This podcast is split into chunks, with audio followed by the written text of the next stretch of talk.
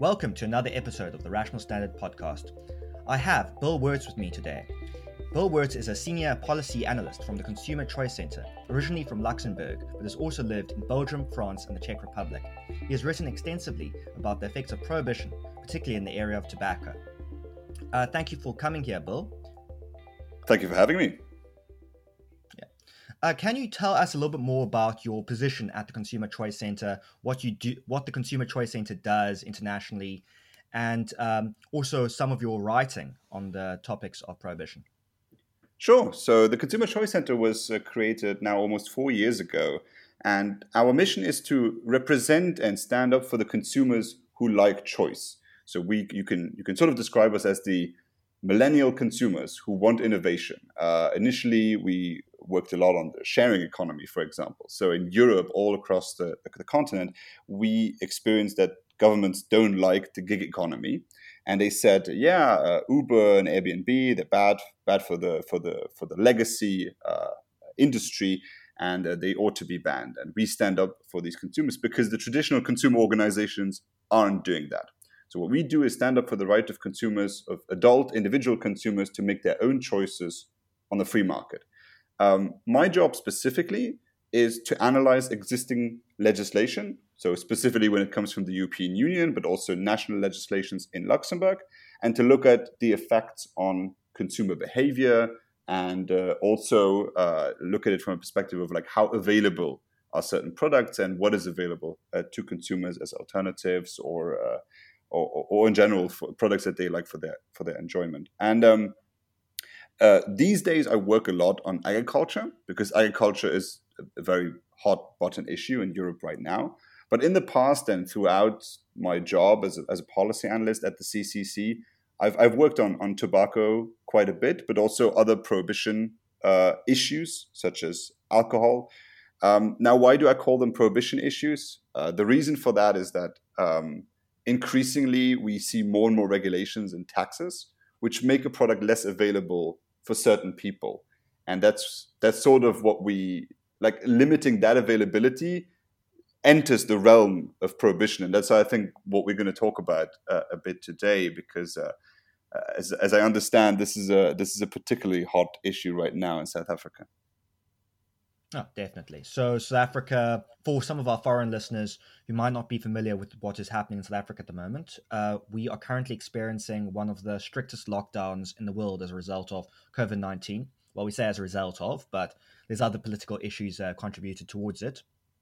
And um, as a result, tobacco products have been banned from sale.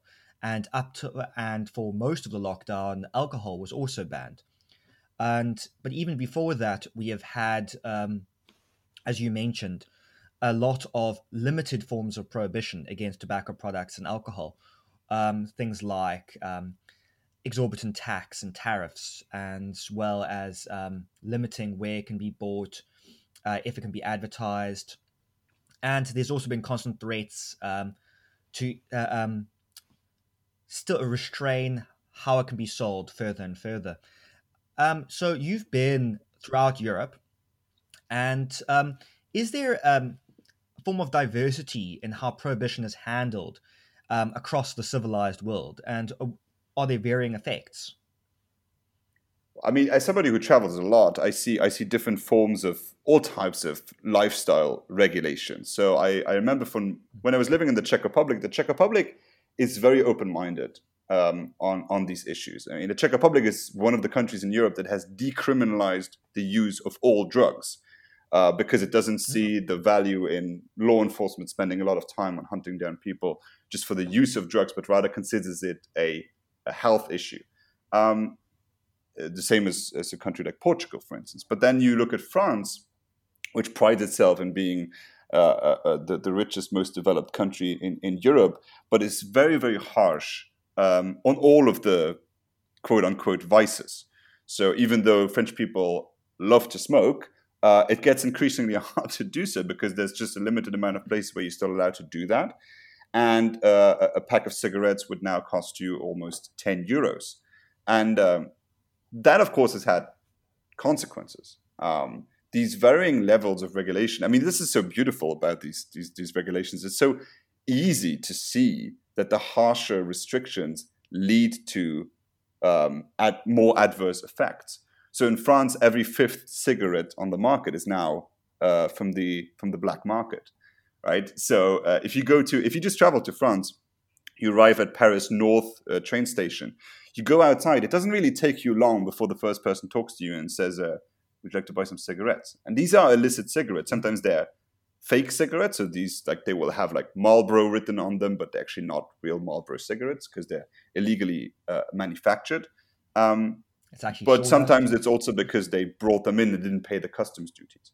So uh, so there's there's different types of, of illicit markets that get created, and you see that the countries that are more lax experience less of these adverse effects. Um, and then there's some, sometimes you have countries that don't, where, where, people don't particularly care about the rules, right? So my my, my girlfriend uh, is from from Turkey, and in Turkey, vaping, according to the law, is illegal. But in certain streets, you will have five vape shops next to each other open, and you can purchase all of these products. Um, so sometimes the, the the, the the the law is very different from the enforcement. I mean, ultimately, this is what we need to know about enforcement because the law is only uh, the, the law is only existing insofar it's being enforced. So across Europe, we see very, very different uh, uh, implementations of different rules. But the problem is that the underlying sentiment, and I think that is where the problem lies, the underlying sentiment is that the government ought to take care of you, and the government is the mm-hmm. the institution that knows what's best for you. And I think that's what I really want to challenge in my advocacy.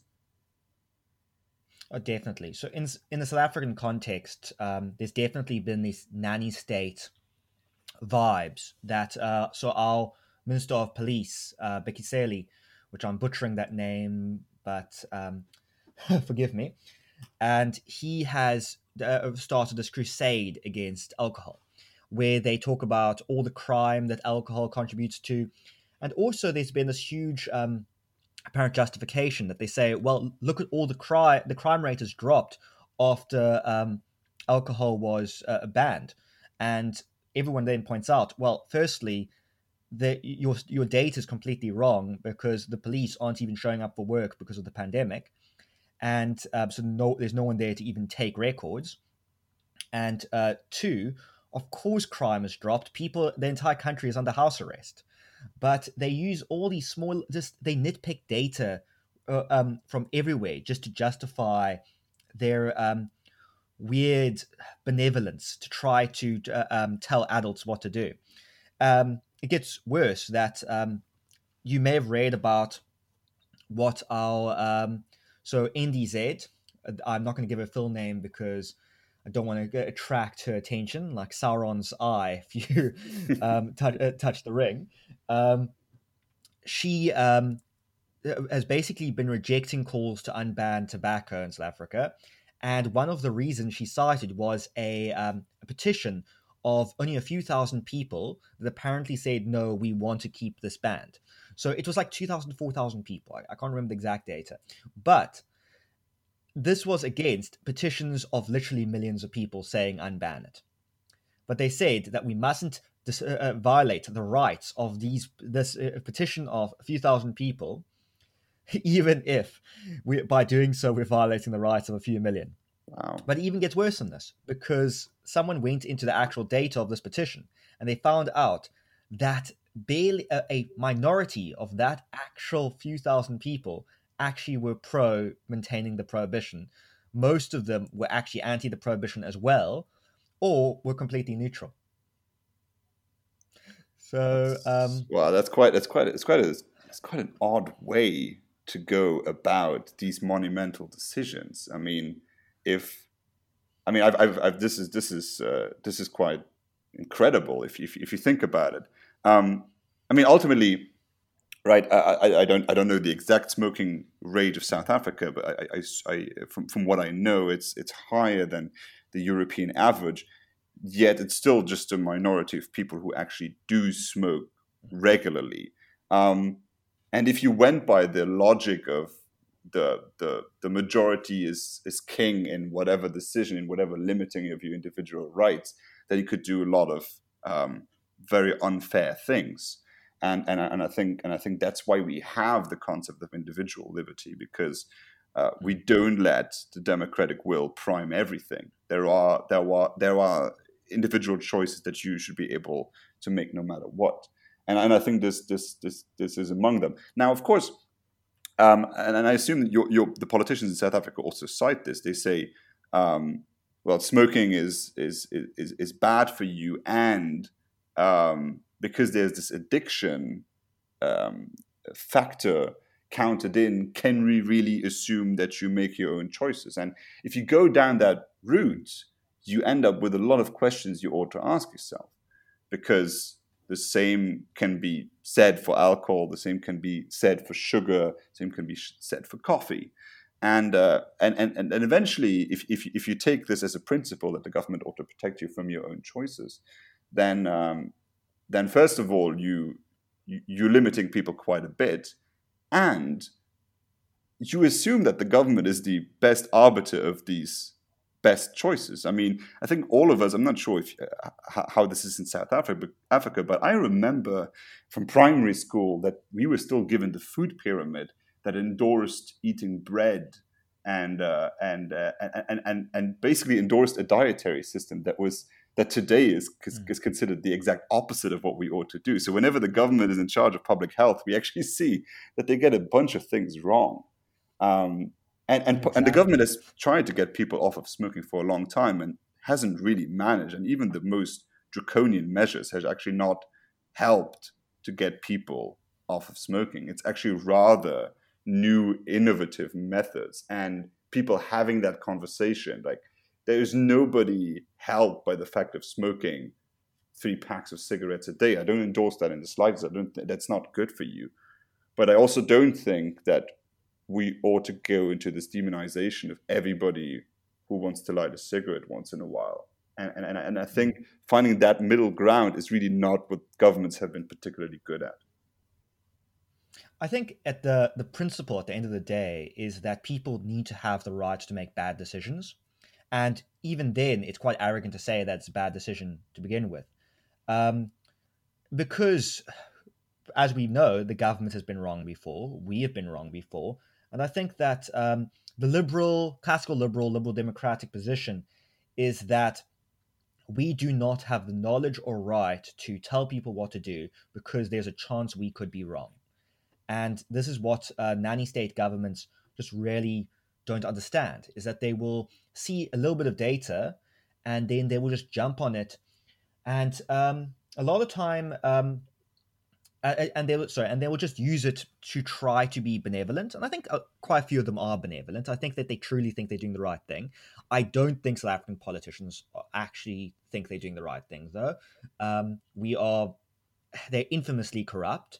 And the reason I don't say the person's name is because I don't want to attract any sort of court attention, even though I would be fine because there's enough evidence that they I could actually possibly win it, uh, uh, that they'd probably be thrown out of court and also I don't think they would actually target me. I'm being arrogant.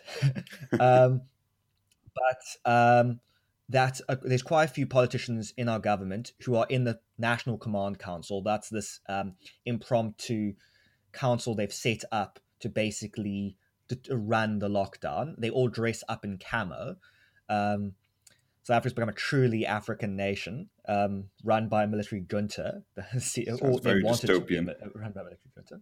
Very. Um, the problem is, at least dystopians tend to have a little bit of efficiency. We are an in, inefficient, inept dictatorship.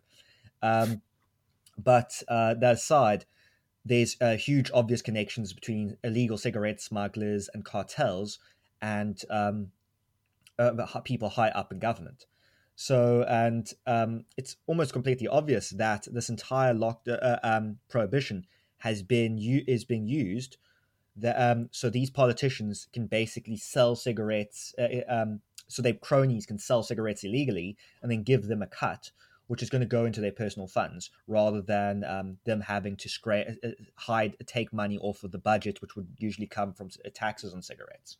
So it's all just for personal wealth, and also it's um, there's a little bit of a, a, a theory. It's not it's um, might sound like conspiracy theory to some, but if you look into some uh, African National Congress ANC um, recent history, they have this huge leadership struggle at the moment between um, the Zuma faction, not the Zuma faction that we know, the NDZ faction. I think it's going to be quite obvious who this person is.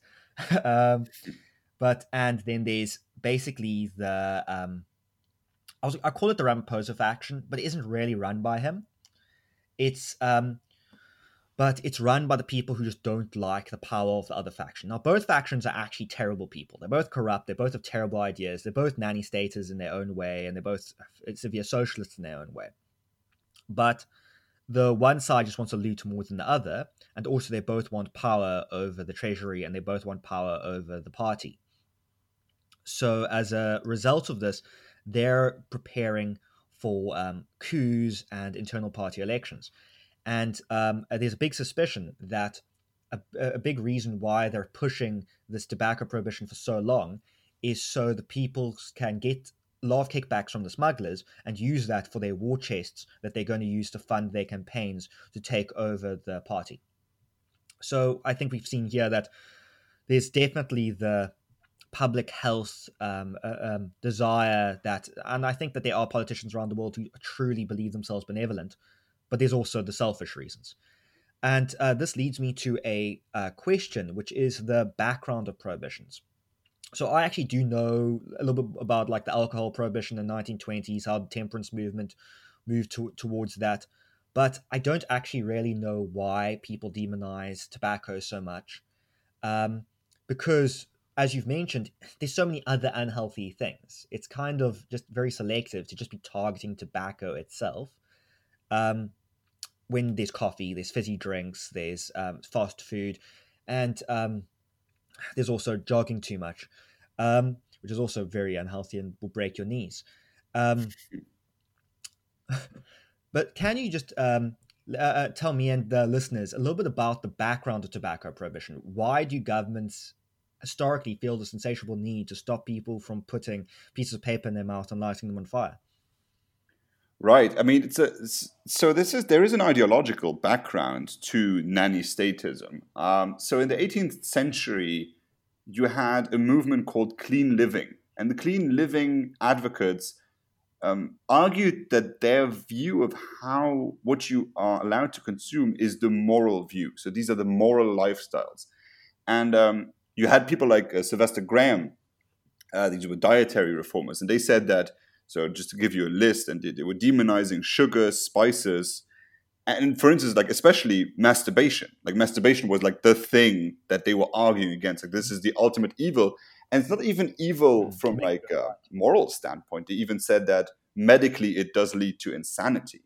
Um, but at least the clean living advocates of those times, they were religiously preaching their lifestyle. They would not arguing for enforcing it. It was only in the um, it was only in the 20th century, in the progressive era, that the clean living lifestyle came back, and also came with advocates saying we need to use the government to enforce it, which is why in some countries in Europe, even women were not allowed to drink tea.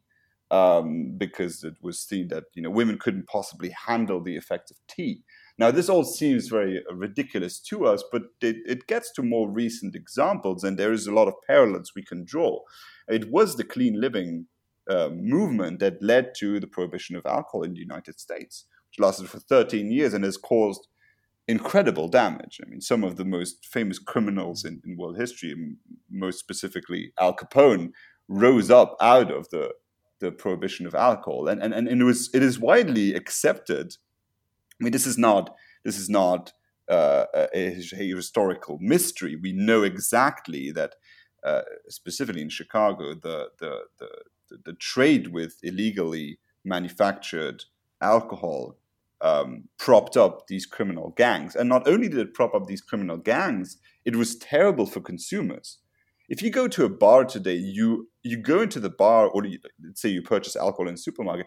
In all of these cases, you assume you act under the uh, the assumption that you're being sold a product that will not poison you. Mm. But if you are in the illegal, if you if you purchase bootleg alcohol, you have absolutely no idea, and you don't have a contractual con, con, contractual agreement with your seller, so there's no way to actually seek uh, uh, damages if there's a problem with your with your product. So of course that is the huge problem of prohibition. And so these clean living advocates still exist under a certain form today. Today they call themselves public health advocates, and many of them act on the level of uh, the United Nations. So the, the WHO, the World Health Organization, has something called the FCTC. This is the Framework Convention on Tobacco Control. And this affects all countries that are a member of the United Nations. And in this FCTC, they make recommendations to countries as to how they should act uh, on, al- on, on alcohol, not, not, not alcohol, just tobacco. And they, they, they say, well, tobacco is an increasing problem, especially in the developing world, where people are actually smoking more while smoking rates actually going down in Europe and the United States. And this is a huge problem. We need to address this. And then they they, they recommend all uh, types of policies. Now you could say, well, what do I care what the UN says? It turns out that institutions such as the WHO not only advocate in certain countries for these policies, they pay for the countries to implement these policies. In Georgia, the United Nations was advocating so this is the, the Republic, not, not, not the, the US state, this is the Republic of Georgia. They were arguing for the introduction of plain packaging.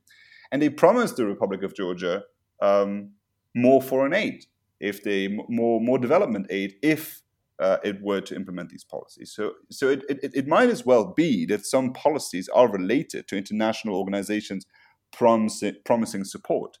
And, and I think this is where we completely um, forego the concept of democratic power, where you know exactly what your politicians were going are going to do because you elected them based on a electoral program or manifesto. We completely forego that, and we go into uh, nanny statists who are beyond any checks and balances, and I think that's that that is mm-hmm. very worrying. Um, have you seen the BBC uh, comedy series Yes Minister? I have. It's uh, it's it's it's amazing. Yeah. I recommend everyone listening that to to to, to watch it. It's, it's, it's amazing. Definitely. So uh, and so basically the reason I bring it up is um, it exposes um, especially it exposes the background of UK government, but it actually applies to most countries in the world, especially that it kind of exposes that governments typically uh, democratic governments aren't really run by elected officials they're mostly run by unelected bureaucrats who have their own ideas and cultures and ideologies that they basically impose on us. And this is basically what you've been saying now. And um, and I think it actually leads on to, very well onto a, a more controversial topic because I think most reasonable people, even if they think that smoking is unhealthy, they think people should still be allowed to do it. They might have these weird limited prohibition ideas like prohibitive sin tax. Um, in fact, is it called sin tax outside of South Africa? That's our tax on alcohol and cigarettes. Uh, well, we call it sin taxes. They don't particularly call it that. Uh, the, the, advocates for them usually uh, call it public health measures or something like that. It's all it's all very um, 1984 um, methods there. So at least South Africa is a little bit honest because they literally call it sin tax, um, I, which I have always found a little bit judgmental. um, but uh, so a more controversial thing. So if we accept that people should be allowed to make bad decisions like drinking and uh, um, smoking, which we've also admitted not necessarily bad decisions, what about um, currently illegal narcotics, um, cocaine, heroin, hard drugs? Should consumers have the right to be able to purchase those um, uh, uh, purchase drugs and consume them? I, I, think I think what we've seen across Europe is that the, the recognition of governments that in all areas, prohibition doesn't work when it comes to narcotics. Interestingly, they don't apply the same logic to other products, but there is a recognition there. You know, we in, in um, all across Europe we see the the um, needle exchange programs becoming more and more uh, popular. Uh, the city of Zurich, actually, uh, there the city gives out uh, uh, free heroin. That was very controversial back in the days when they started this program, but they've seen that uh, um, that that that clean uh, production of, of heroin and and and and, and giving the users clean needles actually has have had very very very beneficial effects. Um, now, of course, this is a conversation that that, that goes way beyond uh, alcohol and tobacco, And, uh, and, and ultimately, as somebody who believes in the individual uh, liberty of, of, of, consumers, I believe that there ought to be a conversation about uh, first the medical use, but then also the personal use of, of, these products. I think I think what we've seen is that, like when you bring this up, a lot of people are a bit taken aback and they say, "Well, I mean, you can't possibly legalize some of these some of these narcotics," but they also need to understand that these products, many of these products, are in, are so terrible for you because they have been banned, and it's only in the illegal market that you can get them. Um, there is something called the potency effect. So this is something we've seen with the with the prohibition of cannabis. So if you if you if you're a drug dealer and you sell cannabis on, the streets, um, you're already breaking the law by selling cannabis. So the law doesn't make a distinction whether you sell strong, uh, high THC content uh, or not. So drug dealers have been incentivized to sell stronger weed because the the consumer says, well, if I'm already breaking the law, if I can already get in trouble for doing this with the drug dealer, I might as well get the strong weed. And this is how we've seen that the potency of cannabis actually goes up and the potency of cannabis goes down where it's being legalized. So I think this would also, um, if we went on the on a path to decriminalizing or even legalizing certain narcotics, what we would see is that the potency of some some of these uh, uh, drugs would go down because there's no need to do it in secrecy and there's no need to get the maximum value out of your uh, one-time purchase. And, and I think that we, that would be a very good thing. I think that what we've now seen in Portugal, uh, where HIV infections uh, have have dropped considerably since 2001, when Portugal decided to to decriminalize all drugs.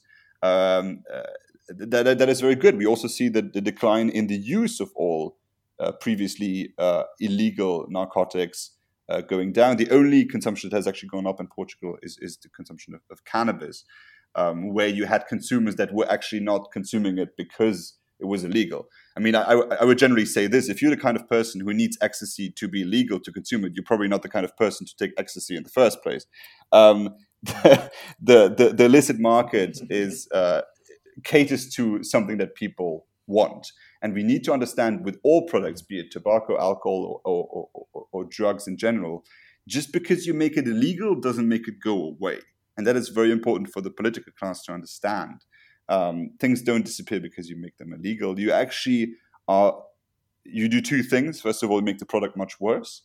And second of all, you uh, feed uh, criminal gangs, and that is terrible for your uh, for your for your safety situation in your country. And exactly, and it applies to uh, firearms as well, and applies um, South Africa in particular with its um, prohibition on tobacco. If people want something, they're going to find a way to get it. So rather bring those products into the light where we can there's accountability, so the products are of a high standard, and also that the money is not going to be used to fund illegal uh, illegal enterprise. Because what people don't realize is the problems with gangs, especially in like South Africa, is not that they're running prostitution or selling drugs. That's actually not the problem. The problem is they're using their drug and prostitution money to then wage gang wars, which are killing people in the crossfire. Exactly.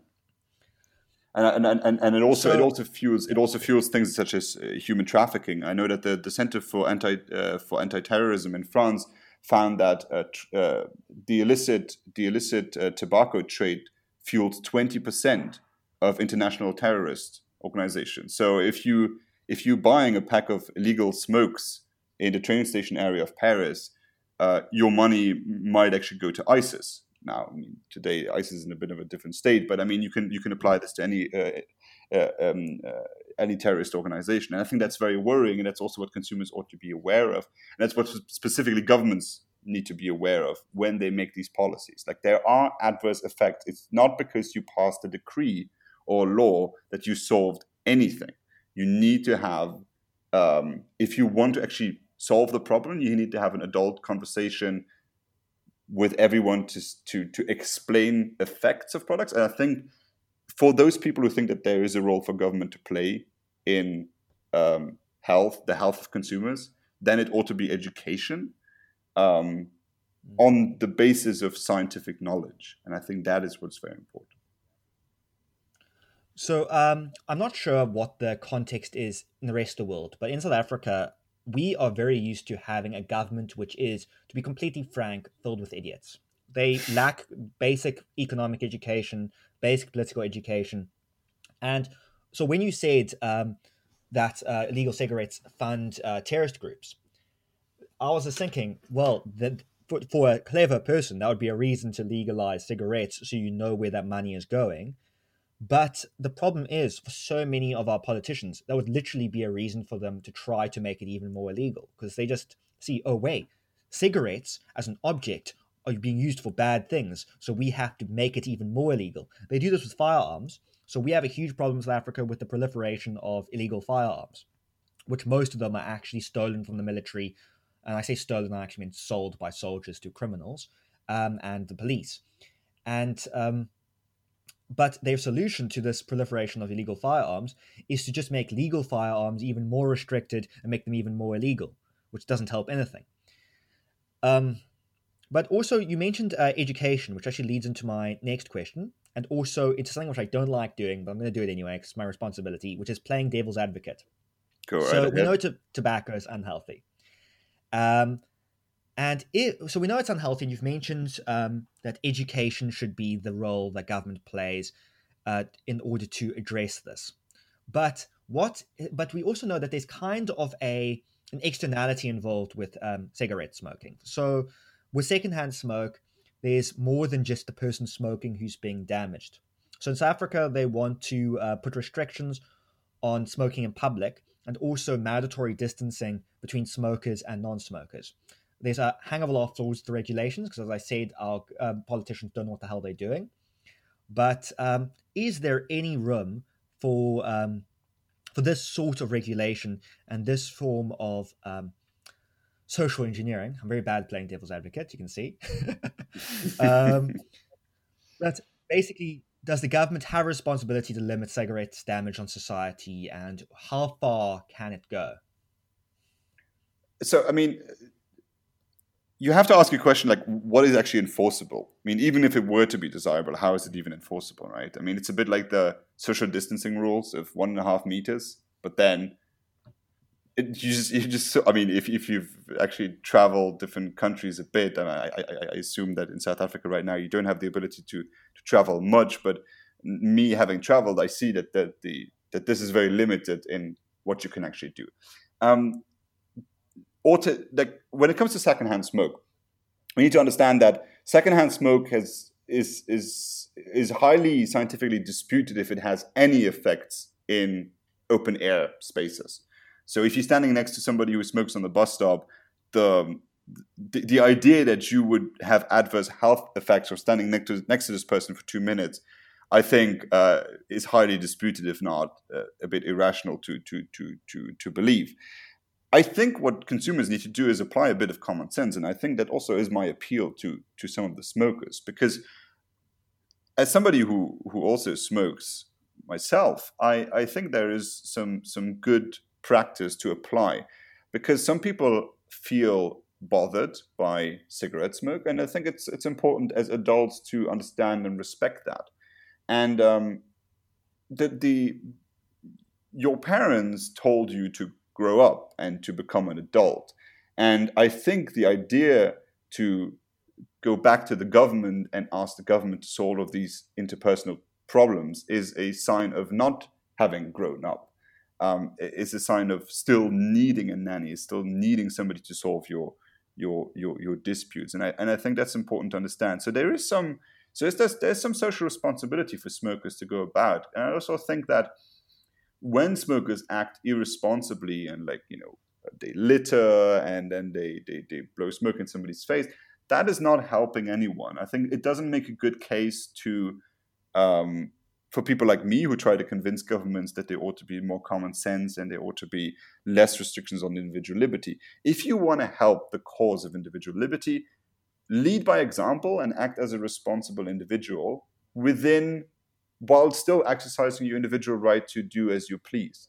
So just be respectful of your surrounding. I think that's very important to know. I don't think that the government has a role in enforcing any perimeters around smokers because I mean, even in order to enforce that, you would have to run a sort of police state, and I think nobody in their right mind really wants that.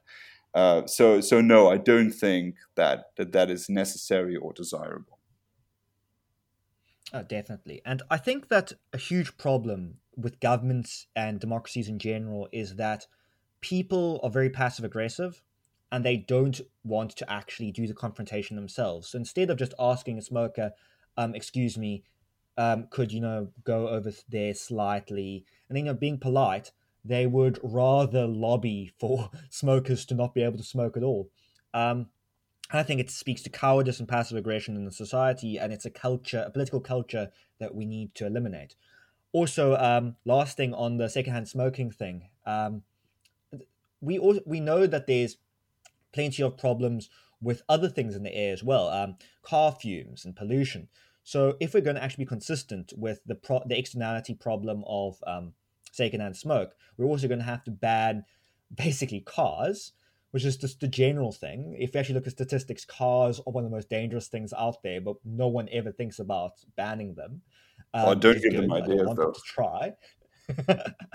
um, I, I, hopefully, if we can get uh, um, them to piss off motorists, then we we'll win the revolution.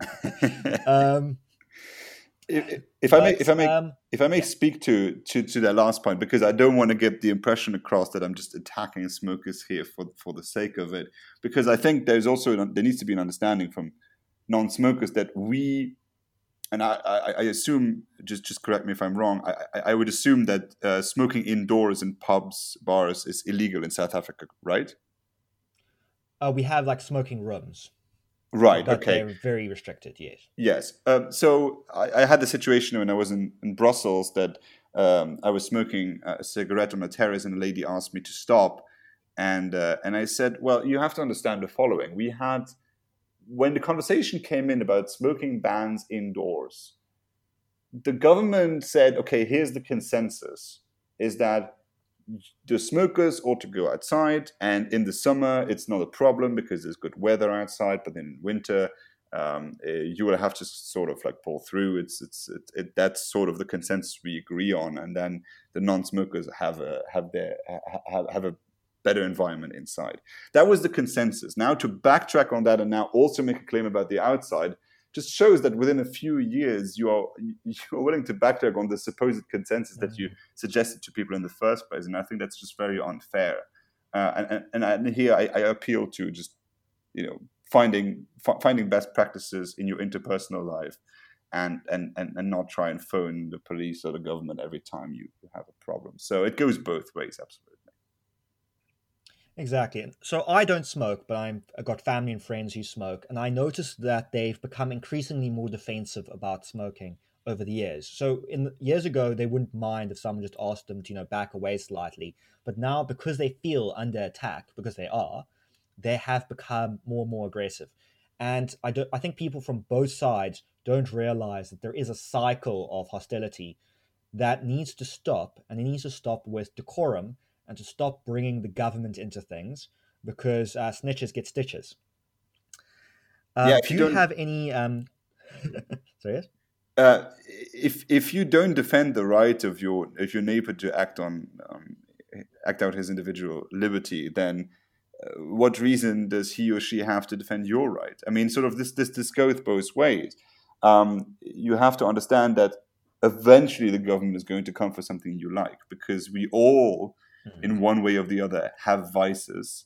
And, uh, and and I think the argument used now against smoking is very very similar to the argument used against alcohol, and it's going to be this exact same argument used to, for instance, suggest that we ought to tax fatty and salty products and uh, mm. and and and and, sh- and, reduce sugar. So I mean, all of these things uh, are going to come back at you if you don't defend the right of people who smoke or who like to enjoy a drink. So. Um, Uh, that, that's that, that's a, a realization that you make because even from the side of free marketeers, I sometimes see people who say, "Well, I don't particularly care about smoking," but they should they need to understand that smoking is just a representation of the larger problem. The the crackdown on smoking is just a paternalism that that that that that increasingly becomes the reality of government policy.